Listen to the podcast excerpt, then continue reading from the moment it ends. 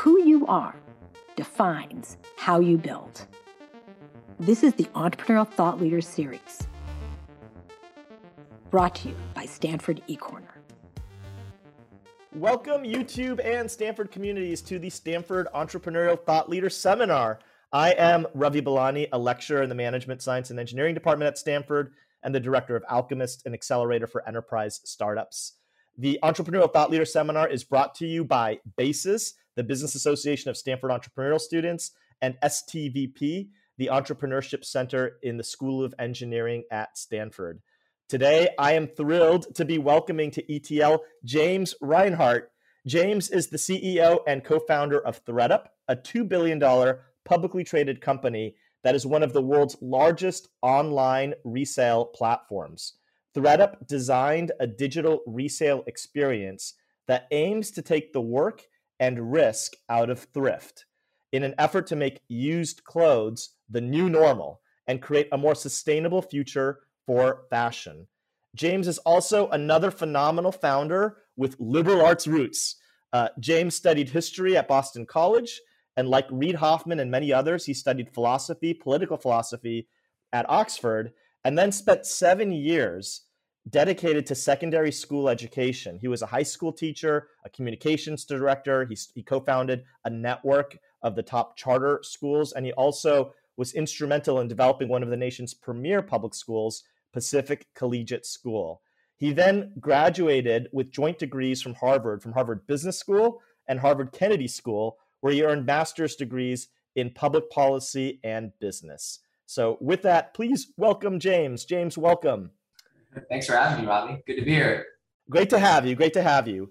Um, I'd love to start off with the origin story of ThredUP, because there's so much catnip here, which is so, I think, fascinating. One of which is, if you know, if I was a life cartographer and I'm tracking your life, um, and this is, I think, a true inspiration for many of the Stanford students, your life screams out education, politics, philosophy, and policy. And then suddenly you go to being the founder of one of the largest online reseller platforms for secondhand clothes. Um, So can you talk us through that? Um, how did you start ThredUP? And was there a connection between the past and that venture? Um, or what was the inspiration behind it? Robbie, I think I need to be on a couch. It's like a therapy session. you know, how, how did we get here?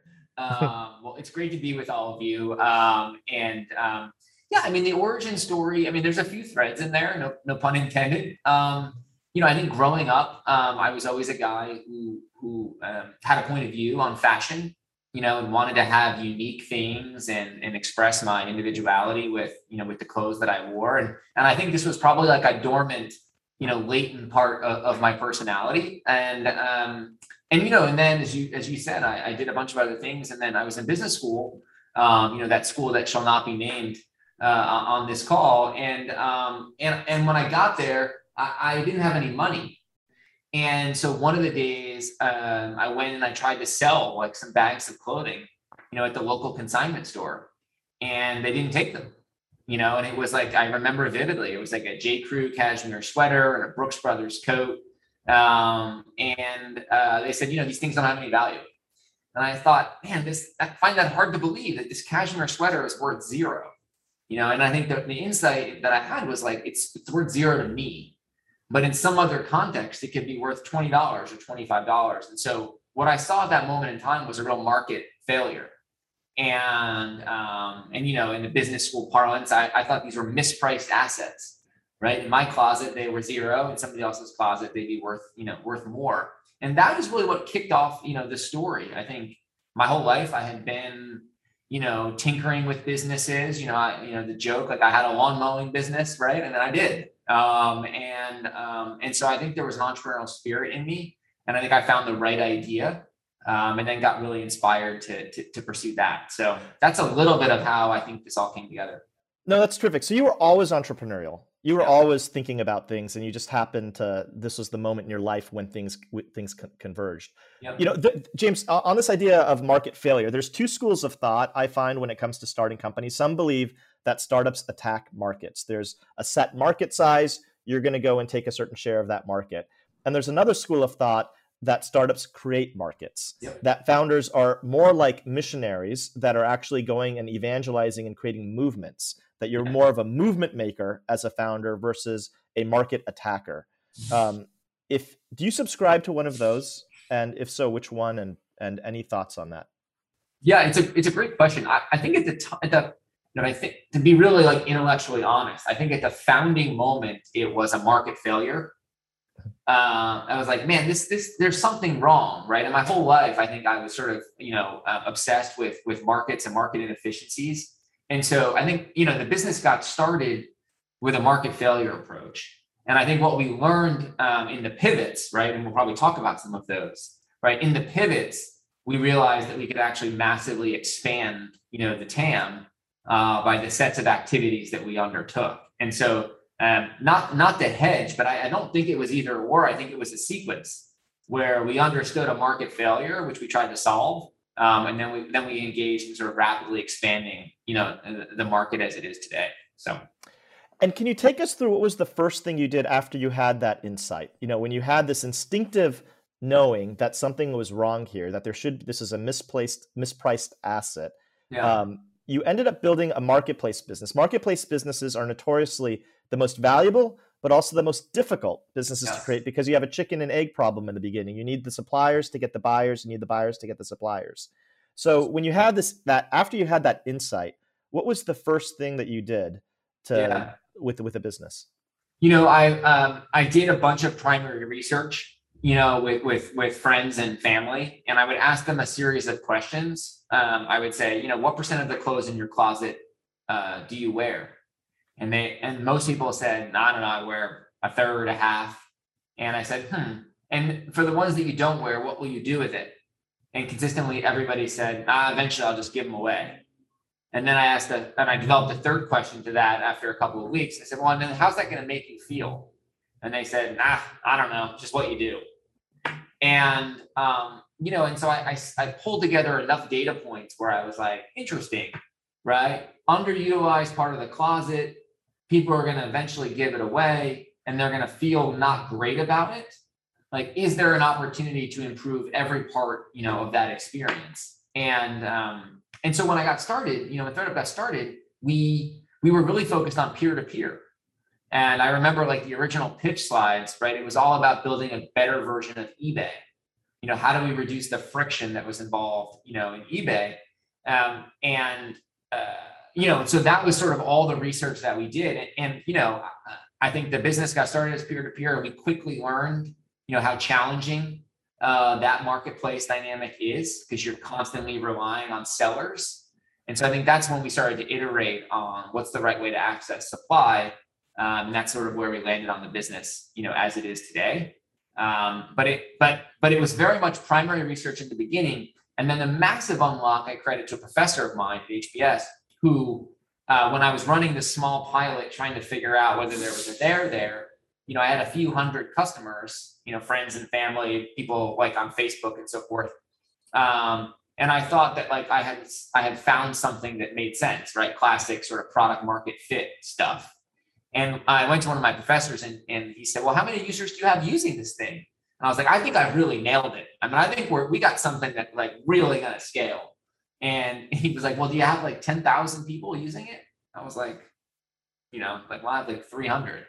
He's like, you know, you'll get product market fit when you get to ten thousand. Then like, you'll know that there's a there there. And um, I remember walking out of his office and being like, ah, you know, but he was right. Right. And um, I often like share that advice now with other entrepreneurs. Like you can't get ten thousand people to use it on the internet these days. Like you don't have a thing. So that's your golden metric is ten thousand. I mean, that's activities. Like, I think that's as good a metric. I mean, yeah. You know, as any for like out of the gate, you know, for, for a consumer, if you can't get ten thousand people um, to love it, you're not going to get ten million. But was that the moment for you? I mean, can you tell us when there were, when you had the moment that you knew this was going to be a big business? When did that occur? um, I think it was when we opened. So, you know, twenty eleven, we were tinkering with peer, getting out of the peer-to-peer business. twenty twelve is when we unlocked what we do today, which is this managed managed marketplace where we manage all the logistics to really unlock supply, you know, to your previous question, right? We were really unlocking a new market uh, by doing all the work for people. Um, and I think, you know, we, we built our first distribution center, and it wasn't really until about twenty fourteen um, where I was starting to see the organic supply uh, uh, come into the market at like very high rates, where I started to get conviction that like we had really struck a nerve on the supply side. Uh, people were sending us lots of great clothing for free, and um, and we were able to resell it at good margins. And so that's kind of when I knew we were onto something. Um, you know, and then I think it took another year or two for me to really appreciate that, you know, the company can be worth ten billion dollars someday. But but that, so that moment that you knew it was when there was an organic inflow of supply, yeah. where you were you weren't soliciting it, people were just coming to you um, yeah. with, with with activities. And you know, we had Justin Kahn on two weeks ago, the co-founder of Twitch, and he talks about this moment yes. when you know that the boulder is just rolling down the hill, and yeah. it's not that you're pushing it; it's just you, you're chasing it. That yeah. that was that. And was there? Can you quantify that? Was there a percentage that you saw at that moment when you were like, "Oh, this is significant"? I just, um, you know, people talk about viral coefficients, right? And um, and you know, at that time in, in twenty thirteen, twenty fourteen, like our viral coefficient on our the supply part of our business was above one, right? Like people would do it, and you know, and and it, it's become such a problem now that we actually now have so much supply that the challenge in our business is we have struck such a nerve on the organic clean out side that we, we're, we're drowning, you know, so to speak, in, in lots of product. Um, and so I think it's when like we weren't doing anything and we were just bags were just coming in the door, right? And like, um, and people were sending us a bag and then saying, "Can you send me ten?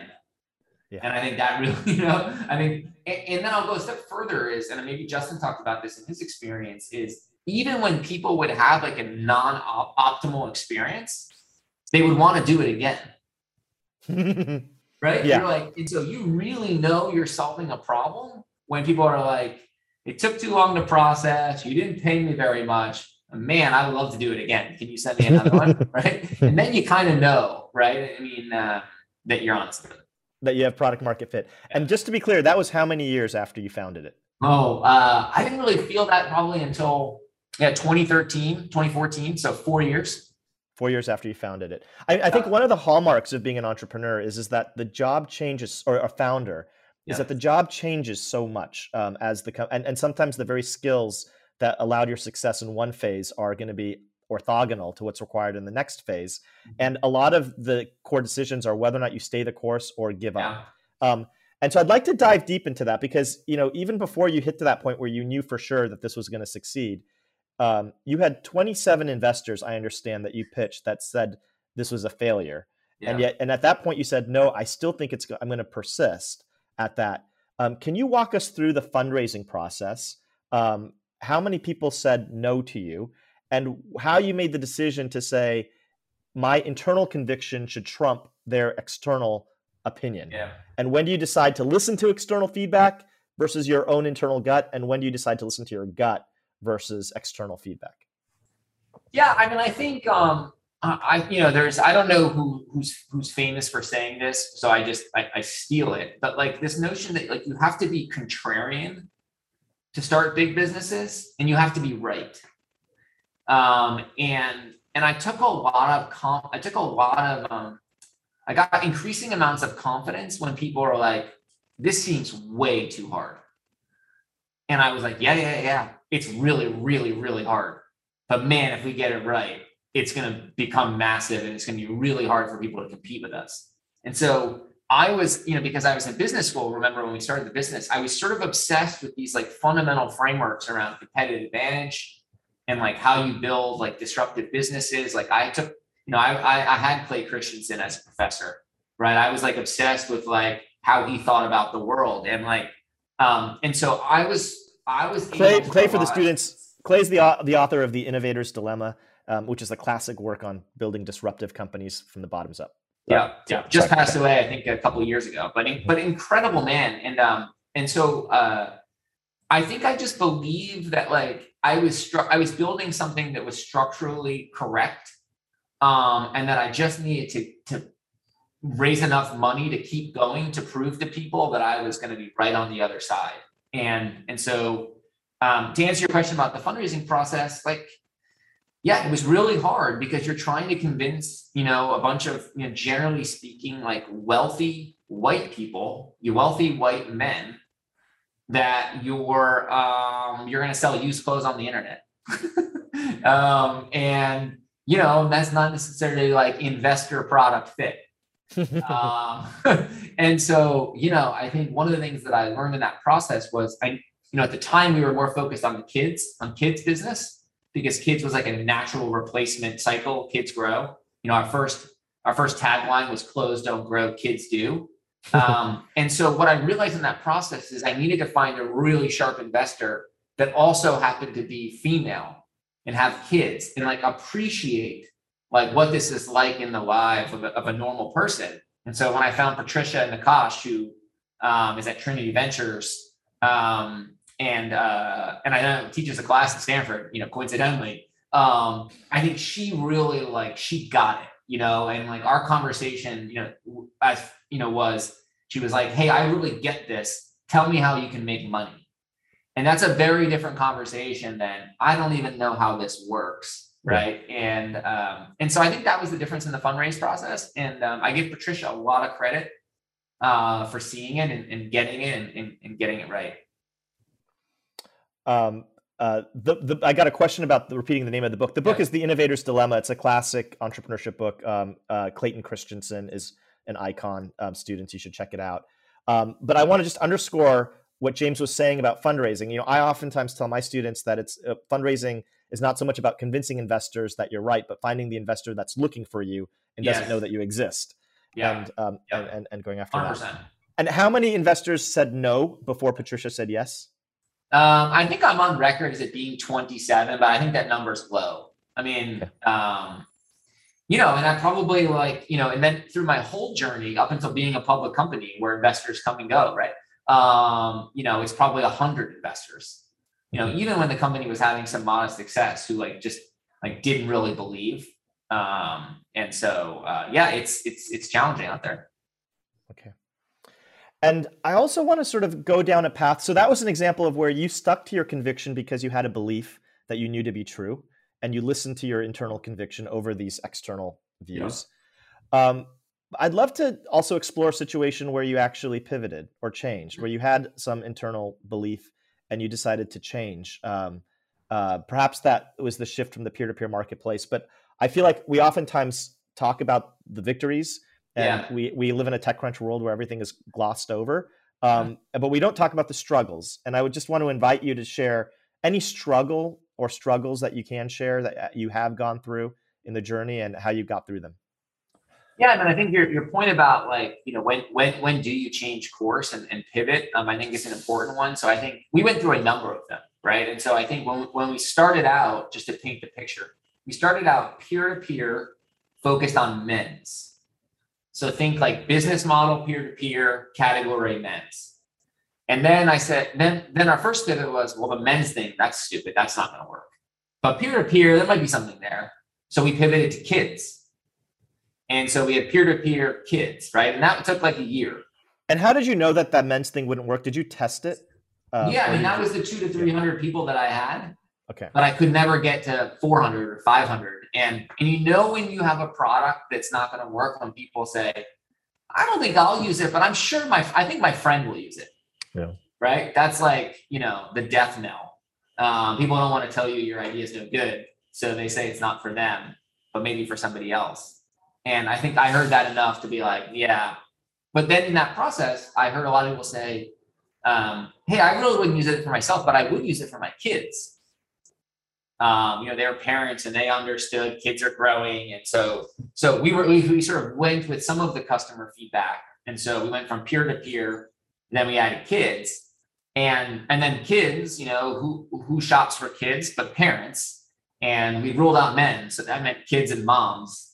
Right. And so we had peer to peer kids and moms. And then we realized that like kids and moms was right, but peer to peer was wrong. And so the next version, and that was in like twenty eleven, was kids, moms, and then managed marketplace. And it was at that moment where we sort of got the two together um, that uh, that we saw acceleration. Um, but it was like not without um, not without controversy. I remember going to a board meeting where things weren't going well, and um, and, and when we were we had, we were in the kids peer-to-peer business, and I was like, "And we're going to launch women's." And I remember the board being like, "What are we doing?" Right? Um, and you know, but we were constantly navigating for the largest market, you know, with the right kind of um, uh, business model, um, and uh, those were very challenging times, you know. And in those challenging times, how do you overcome resistance? So when the board is shaking their heads, what do you do? Um, you know, I think that you have to find that balance of, you know, your, your, your, your sort of base instincts around what you believe about the world. And then you have to follow some of the data. Um, but, you know, the problem, the joke, right? The problem with the data is all is it's all about the past, right? It, the data is not a roadmap for the future. And so, you know, I, I was sort of obsessed with like, where do I believe the consumer is going? And, um, you know, at, at that time, I just really believed there was going to be this, um, you know, sustainability mindset, you know, of how the consumer was moving.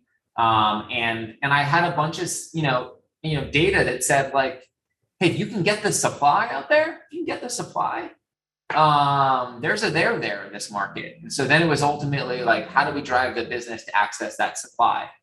And, you know, I think that's why when you say, when did I know it would work, right? It was a year from there where we had really unlocked supply in a powerful way. Okay. And I'd love to sort of talk about this notion of sustainability and the, that conviction that you had around that and how that interplays with, you know, there's this narrative of iterating towards victory. You know, you're moving from men to kids to women. And then there's this enduring mission or the sense of purpose around sustainability. Yeah. Can you talk a little bit more about ThredUP's mission? How, how do you define the mission? How central is sustainability to the mission or vision of the company? And yeah. when did you when did you set the mission? Um, yeah. And and, and how did you make sure that you kept the company's values as you were going through these iterations and scaling? Yeah, it's a, it's a really good question. I, I think in the early days, you know, we had a set of values, but we didn't really have a mission. Um, it took it took until I think probably twenty twelve, twenty thirteen, so three years before we really codified, hey, what's the mission of this business? And it's because I think in the early days, it you know, as, as I said, it was it was sort of like, hey, how, are we solving this market failure piece, right? And like bringing you know bringing um, you know great children's clothes to parents, but we hadn't really locked on to like you know what was really going to drive you know, all the organizing activities. And so um, I think, I think it was like twenty twelve where we like sat down and like, yeah, what is the mission? And, and I think that's where we ended up on, you know, our mission, inspire a new generation of consumers to think secondhand first. And embedded in that, right, was, um, was all sorts of things around, you know, new generation, right? It was like, hey, we're thinking about the, we're thinking about where people are going to be. Uh, not where the world is uh, today. Um, think secondhand first became like a real big mantra for us because we knew it, we weren't ultimately going to get everybody to have one hundred percent of the clothes in their closet be secondhand, right? That doesn't make any sense. But what we could change the mindset where you thought like, hey, maybe if you do need something new, maybe you should start with ThredUp. We often use that phrase, like we want you to at least start here. You may end up shopping and buying it new, but we want to put ourselves in a position to have you start there. Um, and then the mission, you know, we, we kept like testing it and, um, you know, time people were like, hey, I think we should evolve the mission. And, um, you know, I've sort of told people like, no, I, th- I think this is the mission. We should stay true to it. Um, and, um, you know, until it no longer, until it's, until it's too, until it constrains us, um, it feels like the right journey to be on. Um, and then your point about sustainability, I think, Um, I think it was something we believed uh, was going to matter in the future, you know, in the early days of the company. Um, but what I kept reminding the team of and reminding myself of is that, you know, sustainability is, is not the end goal, right? Like what we want to do is build a great business um, that could create a sustainable outcome. And, um, and I remember it was somebody explaining to me that like, you know, it, it it's, um, or we were using the example of like Seventh Generation, which was like that, like sustainable cleaning wipes. Uh, and they did like home products. And uh, we were talking about how like the problem that Seventh Generation had is that it was so much more expensive. And so people want to be sustainable, but they don't want to be sustainable by paying a lot more. And one of the things that really, like, for me, that I drove in everybody is like, you can be sustainable and, and pay less. That's the magic of shopping secondhand. Um, and I think that's what's really driven us. That is great. Um, and, and, and so that crystallized um, after three years, and it sounds like it got really, really well honed. At the beginning, though, um, it sounds like there wasn't a mission, but you had values. Yep. How important was it to have values at the beginning? Um, and is that something that you recommend to founders? And how did that come into play? I think that the values in the fa- in the very early years are like the values of your founders. And and and we didn't write them down. It was just who we were, right? And so um, it, it took a few years for us. It probably came after the mission statement that we sat down and wrote, like, what are the values? And, it, and and that process came from hiring. All of a sudden, you were hiring that next layer of people where, um, you know, I wasn't interacting with them every day. Chris, my co-founder, wasn't interacting with them every day. And so the values didn't ooze through the company. They actually need to be written down and shared and talked about. And so, um, so the, you'll you'll appreciate like the value story. So when we when we decided to write the values, I was like, great, let's do the, let's codify the values. And so we had a committee, right? And people, we brought people together, blah, blah, blah. We, you know, we, we came up with the values, um, PowerPoint, you know, and I get the values and I was like, these aren't my values. Like the, this, this, these are the values of some amorphous company on the internet. Like, did you guys download these? Um, and I was like, we're not doing these. And I went home and, and on the weekend, just, I just wrote them like, like gut, like from the gut, like what the values were. And, um, That became that became the values for like seven years of the company, and it was just in my own my own words, you know, why, you know, how I wanted to run the company, and um, and yeah, that's kind of where we are today. And were they values that some people would disagree with, or were they sort of mom and apple pie that were generically good virtues? They were generically good virtues, but they but they had um they had like twists on them around like why um. you know, why we wanted them to be, why I wanted them to be what they were, right? And like, for example, one of them was um was influence outcomes, mm-hmm. right? Which on its face, like, yeah, influence outcomes. But like, I'm obsessed with this notion that like, it's all about the outputs. It's not about the inputs. And so like, uh, everything in, in the ThredUp business is like, I want to know about what the output is. I don't want to, I don't care that it took ten hours, right? If if the output is not good, that doesn't matter. If it took ten minutes and the output's amazing, that's great. And it goes back to my teaching career. I remember when I was a first year teacher, there was this wise old woman, Sharon Cadwallader, uh, God bless her. She, she was like seventy years old. And I walked into the teaching lounge as a first year teacher. And I was like, man, I don't know what I'm going to teach today. And she was like, James, it's not what you're going to teach. It's what are the students going to learn today? And it has always stuck with me, right? Because there's an inputs way of thinking about the world and there's an outputs way of thinking about the world. And so that Sharon Cadwallader story is like what we talk about today when we talk about the values. That's fantastic. And I love that thread connecting teaching to entrepreneurship too. Um, James, I'd love to get your comments on resilience because it's now been twelve years yeah. of ThredUp. And I think, you know, people think about startups as these sexy things and few people realize that they're really marathons. So when you, you know, if you, if you endure, as you have, it's been twelve years. Um, can you share any practices or tools that you've really treasured that you would want to pass on to the next generation of founders that have helped you stay resilient and engaged um, over the course of twelve years? Yeah, well, I mean, a few things. I mean, one is like, um, uh, I think if you're working on a business that like you that has a mission and a vision and you think is making the world a better place, it's a lot easier to stick with it when it's hard. And, um, you know, and I talk to entrepreneurs, you know, over the years who are, who are doing things that could be fine businesses, but, um, you know, they're, they're things that aren't necessarily like making the world a better place. You know, I, I always remind them, I'm like, hey, it's going to get really hard at some point. Like, do you want to look back and be like, man, I spent five years building a Facebook game. Right. And, you know, when, when, when that was a thing. Right. Um, and, And so I always tell people like, look, it does take ten plus years. And um, I was lucky enough back to education the school that I worked at, Pacific Collegiate School, um, one of the don- big donors to that school was Reed Hastings, C E O of Netflix. And through through the early years, Reed and I became friends. And I remember talking to Reed one day, um, and I said to him something that has seared into my brain. I was like, hey, Reed, this was like twenty thirteen or fourteen. I was like, what do you think about this Redbox company? You know, the Redbox, like kiosks. Mm-hmm. I was like, it seems like they've come out of nowhere. You know, dollar D V Ds, like, you know, this was when Netflix was really a D V D company. He's like, James, that company has been at it for over a decade, right? That's the Coinstar guys. Like, these guys have been working super hard for more than a decade. It's like, this stuff takes a long time. And for whatever reason, that like really stuck with me, that like, um, this stuff takes a long time. And so, um, so I always like have Reed in the background when I'm like, as long as I'm working on something I care about. You know, he's been at Netflix since ninety-seven, you know, and so twenty-five years, right, of passion and purpose. And um, I think I think that's a good uh, that's a good way to think about the world.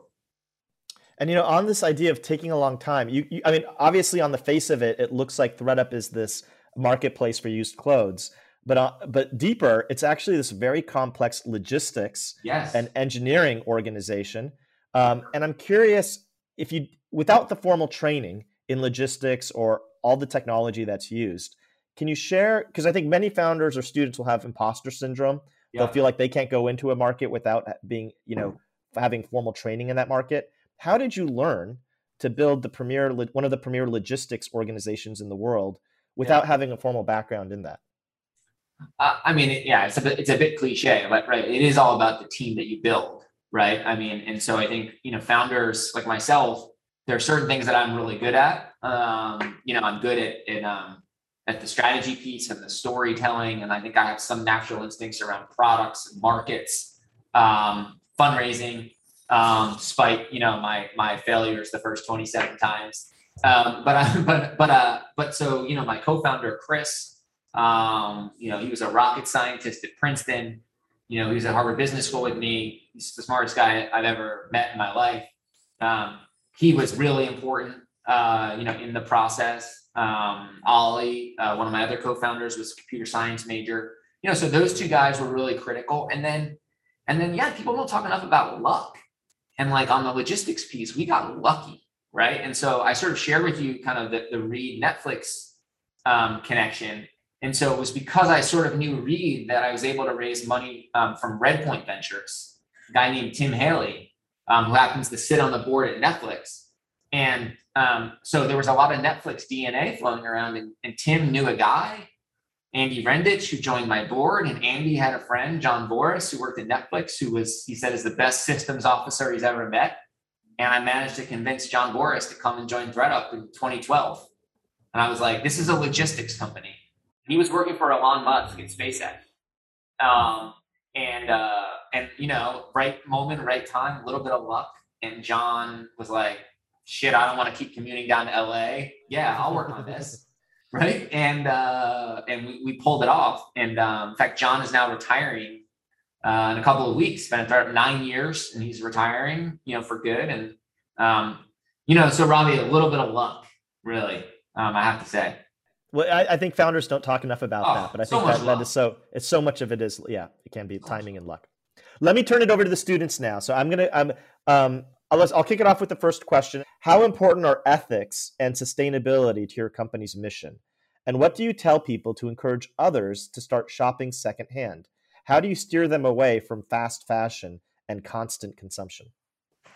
Yeah, I mean, it's it's um it's a core part of our D N A. So we we really try and help people understand that um, that every time they buy something used, they're like making a really good decision for the planet. You know, buying something used compared to buying something new saves eighty-two percent uh, of an item's carbon footprint, right? So eighty-two percent less carbon in a used item relative to a new item. And so I think what we try and do is we don't try and preach to people. What we try and do is pat them on the back for making good choices. And, um, you know, people generally don't like to be preached to, but we all love to hear, like, you know, when we get, I remember the Nest reports, you'd be like, hey, you've used less energy than your neighbors. You're like, awesome, right? I don't want to be browbeat that like, hey, you're the guy using the most energy on the street. And so I, I do think that like that positive encouragement is really important. you know, and I think on the fast fashion side, um, what we really try and uh, help people understand is that um, what people love about fast fashion is, is low prices and, and sort of individuality and sort of the uniqueness. And I think resale is a really good example where you can get those low prices. Uh, you can get that individuality, but you can get it in a sustainable way. Um, and so that's how we try and thread that needle. That's great. The next question is, how important is initial velocity following launch? How long should it take for a good idea to get those first ten thousand customers? Um, yeah, you know, and I don't know, probably the ten thousand customers, like, is that, that might be dated these days, you know, like in two thousand nine, that seemed like a lot, you know, these days with, with social platforms, it's, it's maybe it's too low. Um, but, but I think it's one of those areas where, um, you should see like organic word of mouth early. Like it should, you know, there's lots of them written around like your product should be good enough, the experience should be good enough that people want to be like, hey, have you used this thing? Do you know about this? And if people aren't willing to talk about it, uh, talk about it to their friends, share it with their colleagues, then it's going to be an uphill battle. And I think, you know, to give you the real raw example, like we've really cracked that on the supply side. As we've talked about, like we've only, we've only, sort of cracked it on the buyer side, right? There's lots of competition out there around where you can buy, um, buy clothing. And so I would say we, we, our viral coefficient on the supply side is way higher, for example, than on the demand side. So, you know, it's not necessarily perfect. That's great. Um, next question. How do you feel about your decision to go public? Ooh, did you have any major hesitations at the time? Has ThredUP struggled with the loss of privacy with regards to having disclosed stock ownership, margins to competitors and customers, executive compensation, et cetera, caused by IPOing? Um, I don't think we feel like, um, we felt like it was the right time. You know, I think the market was, was very receptive to the story that we were telling, you know, around resale and the category momentum and category growth. Um, you know, and sometimes I think, you know, the company is just at a, at the stage when it just feels right. You know, you have the systems in place, you have the data. Um, and so we just felt like it was right. And I think um, the process of going public made us a much better company. I think the thing people don't talk enough about is just the, the rigor of that process. Um, it's really powerful stuff. And so I actually think that we're a better company now that we're a public company. Um, and, um, and yeah, I think, I think it's great for us being public. Next question. Um, did you always know that you wanted to do something with a socially positive mission? Or did you first pursue ThredUp because you believed in the idea of buying, selling secondhand? I think I've always been a mission guy. You know, I think, um, you know, part of why I started off as a teacher, um, and, you know, teaching English and history to eighth graders is, you know, I think I always wanted to do something good in the world. And, you know, and I thought education, you know, was, was an incredibly, um, you know, powerful calling.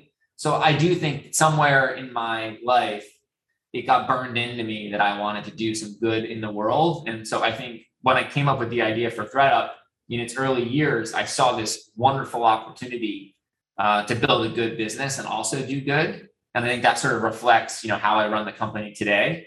Um, so yeah, yeah, I think I've always wanted to do something good. Do you think that the public financial markets focus on quarterly earnings and near-term profits hinders companies that aim to tackle long-term problems requiring more time and research?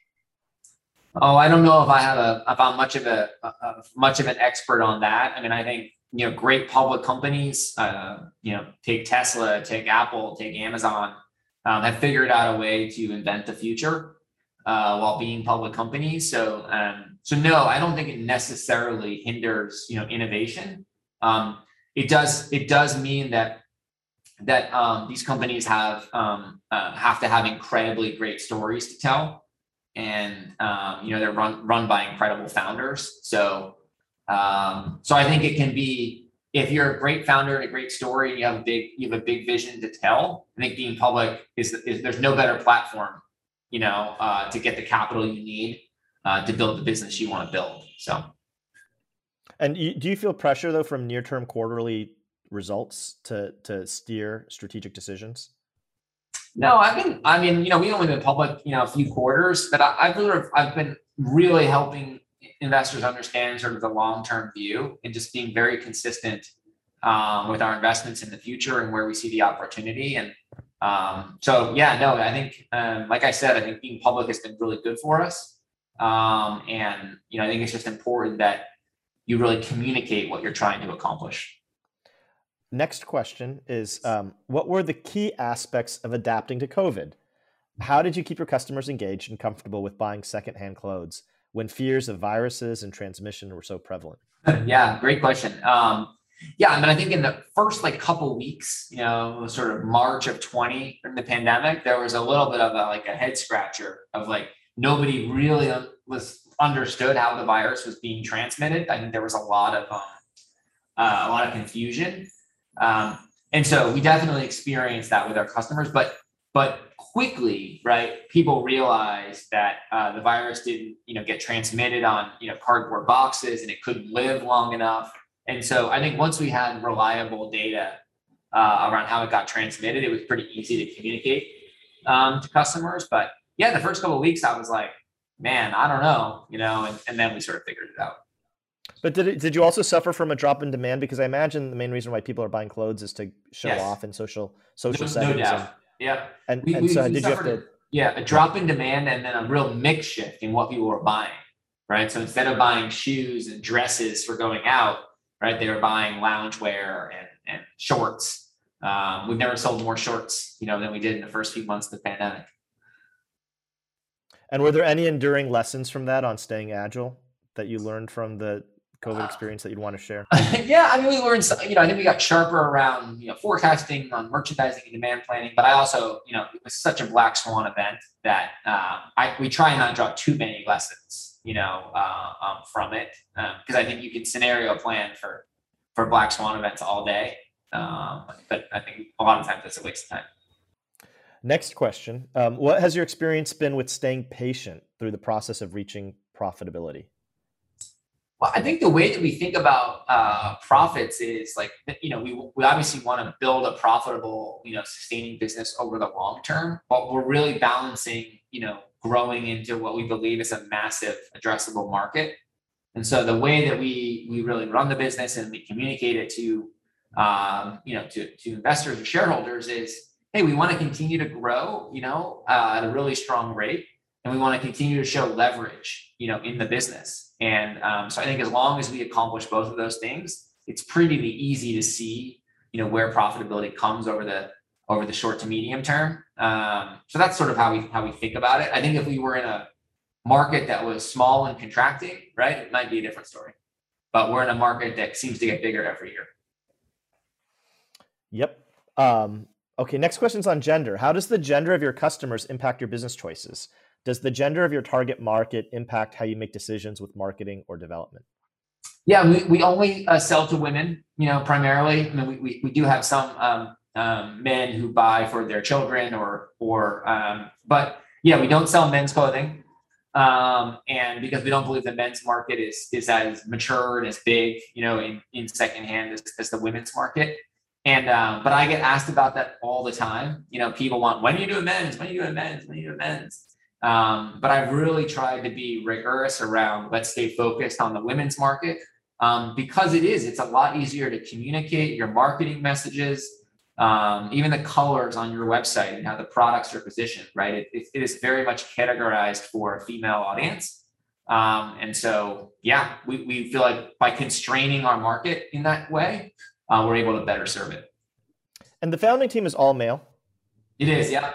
yeah. And is that an issue?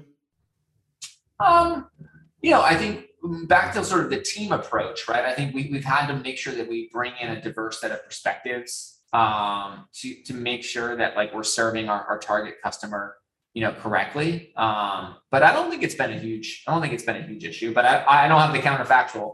So maybe, maybe if it was business founded by women, it would be ten times the size. Okay.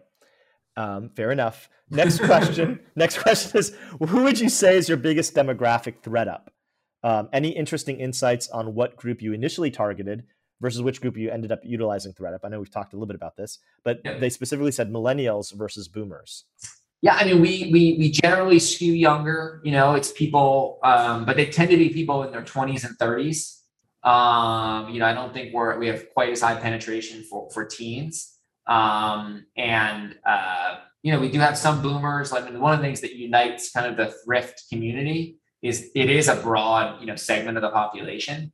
Um, but we're really focused on that probably twenty-five to forty-five uh, female demographic, shopping for themselves or shopping for their kids.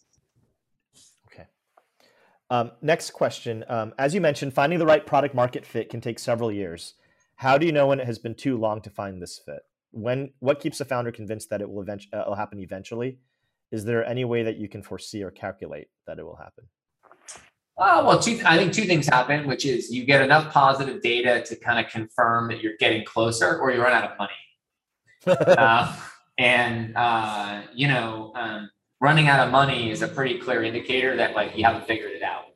And so, you know, the, the, the, the old truism of, like, being the C E O is, like, you got to set the strategy, hire the people, and never run out of money.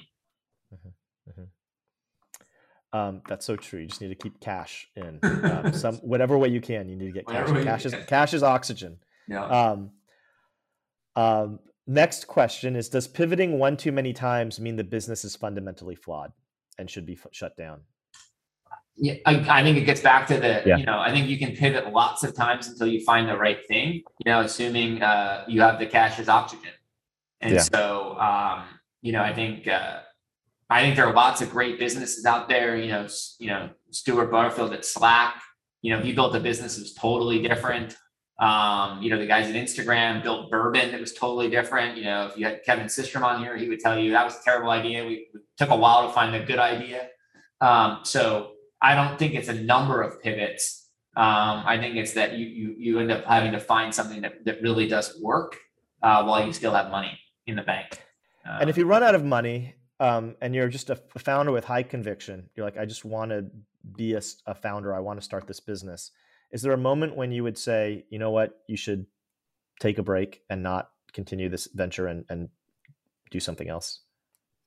Yeah, I mean, uh, you know, I mean, everybody has personal circumstances that that sort of change their ability to kind of, you know, to to, to pursue the entrepreneurial endeavor. Um, but I've always found that like, like there's more capital chasing businesses than businesses chasing capital.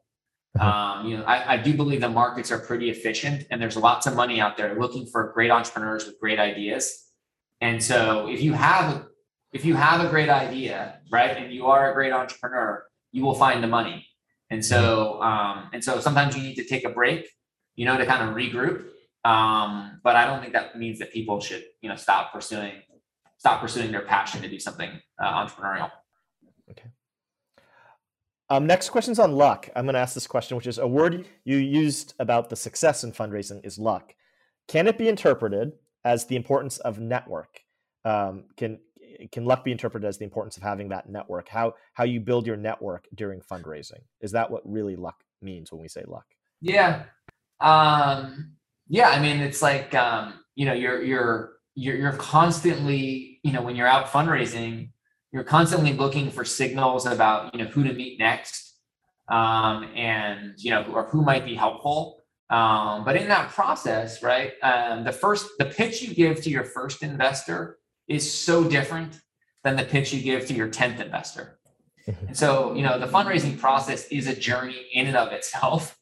Um, and so you're constantly like meeting new people, refining, you know, what, what you think about. And, and I think if you're, if, you know, if you're going to be a successful entrepreneur, you're going to need to build a network.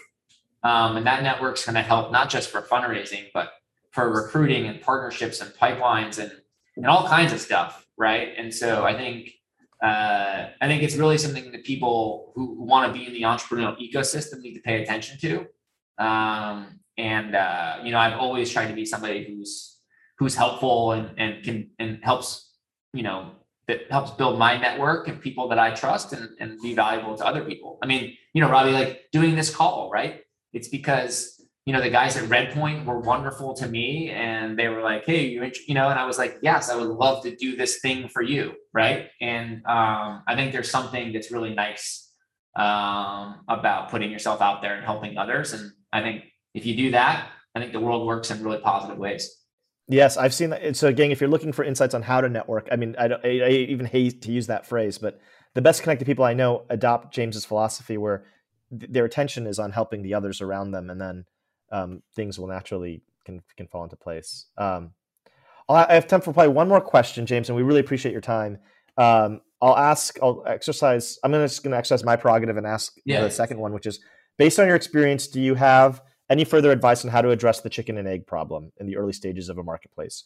Should founders focus first on attracting supply, demand, or both at the same time?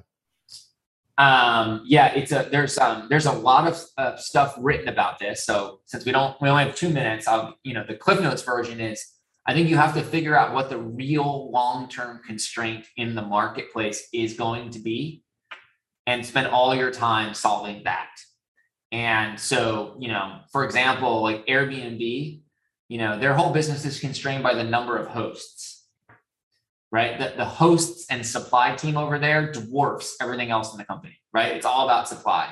You know, Open Table, when they got started, right? It was all about restaurants. How do I get our, how do we get our software into the restaurants? And so in any marketplace, one side is going to be more constrained than the other. And generally speaking, this isn't always true, but generally speaking, supply is the constraint. And so if you can, if you can crack supply or crack a new way to bring supply online in any market, um, chances are like you're going to have a, an opportunity to win. Um, and it doesn't mean that you'll win over the long term, but if you're going to start somewhere um, in marketplaces, I think supply is a good place to start. The Entrepreneurial Thought Leader Series is a Stanford eCorner original production. The stories and lessons on Stanford eCorner are designed to help you find the courage and clarity to see and seize opportunities. Stanford eCorner is led by the Stanford Technology Ventures Program and Stanford's Department of Management Science and Engineering. To learn more, please visit us at e corner dot stanford dot e d u.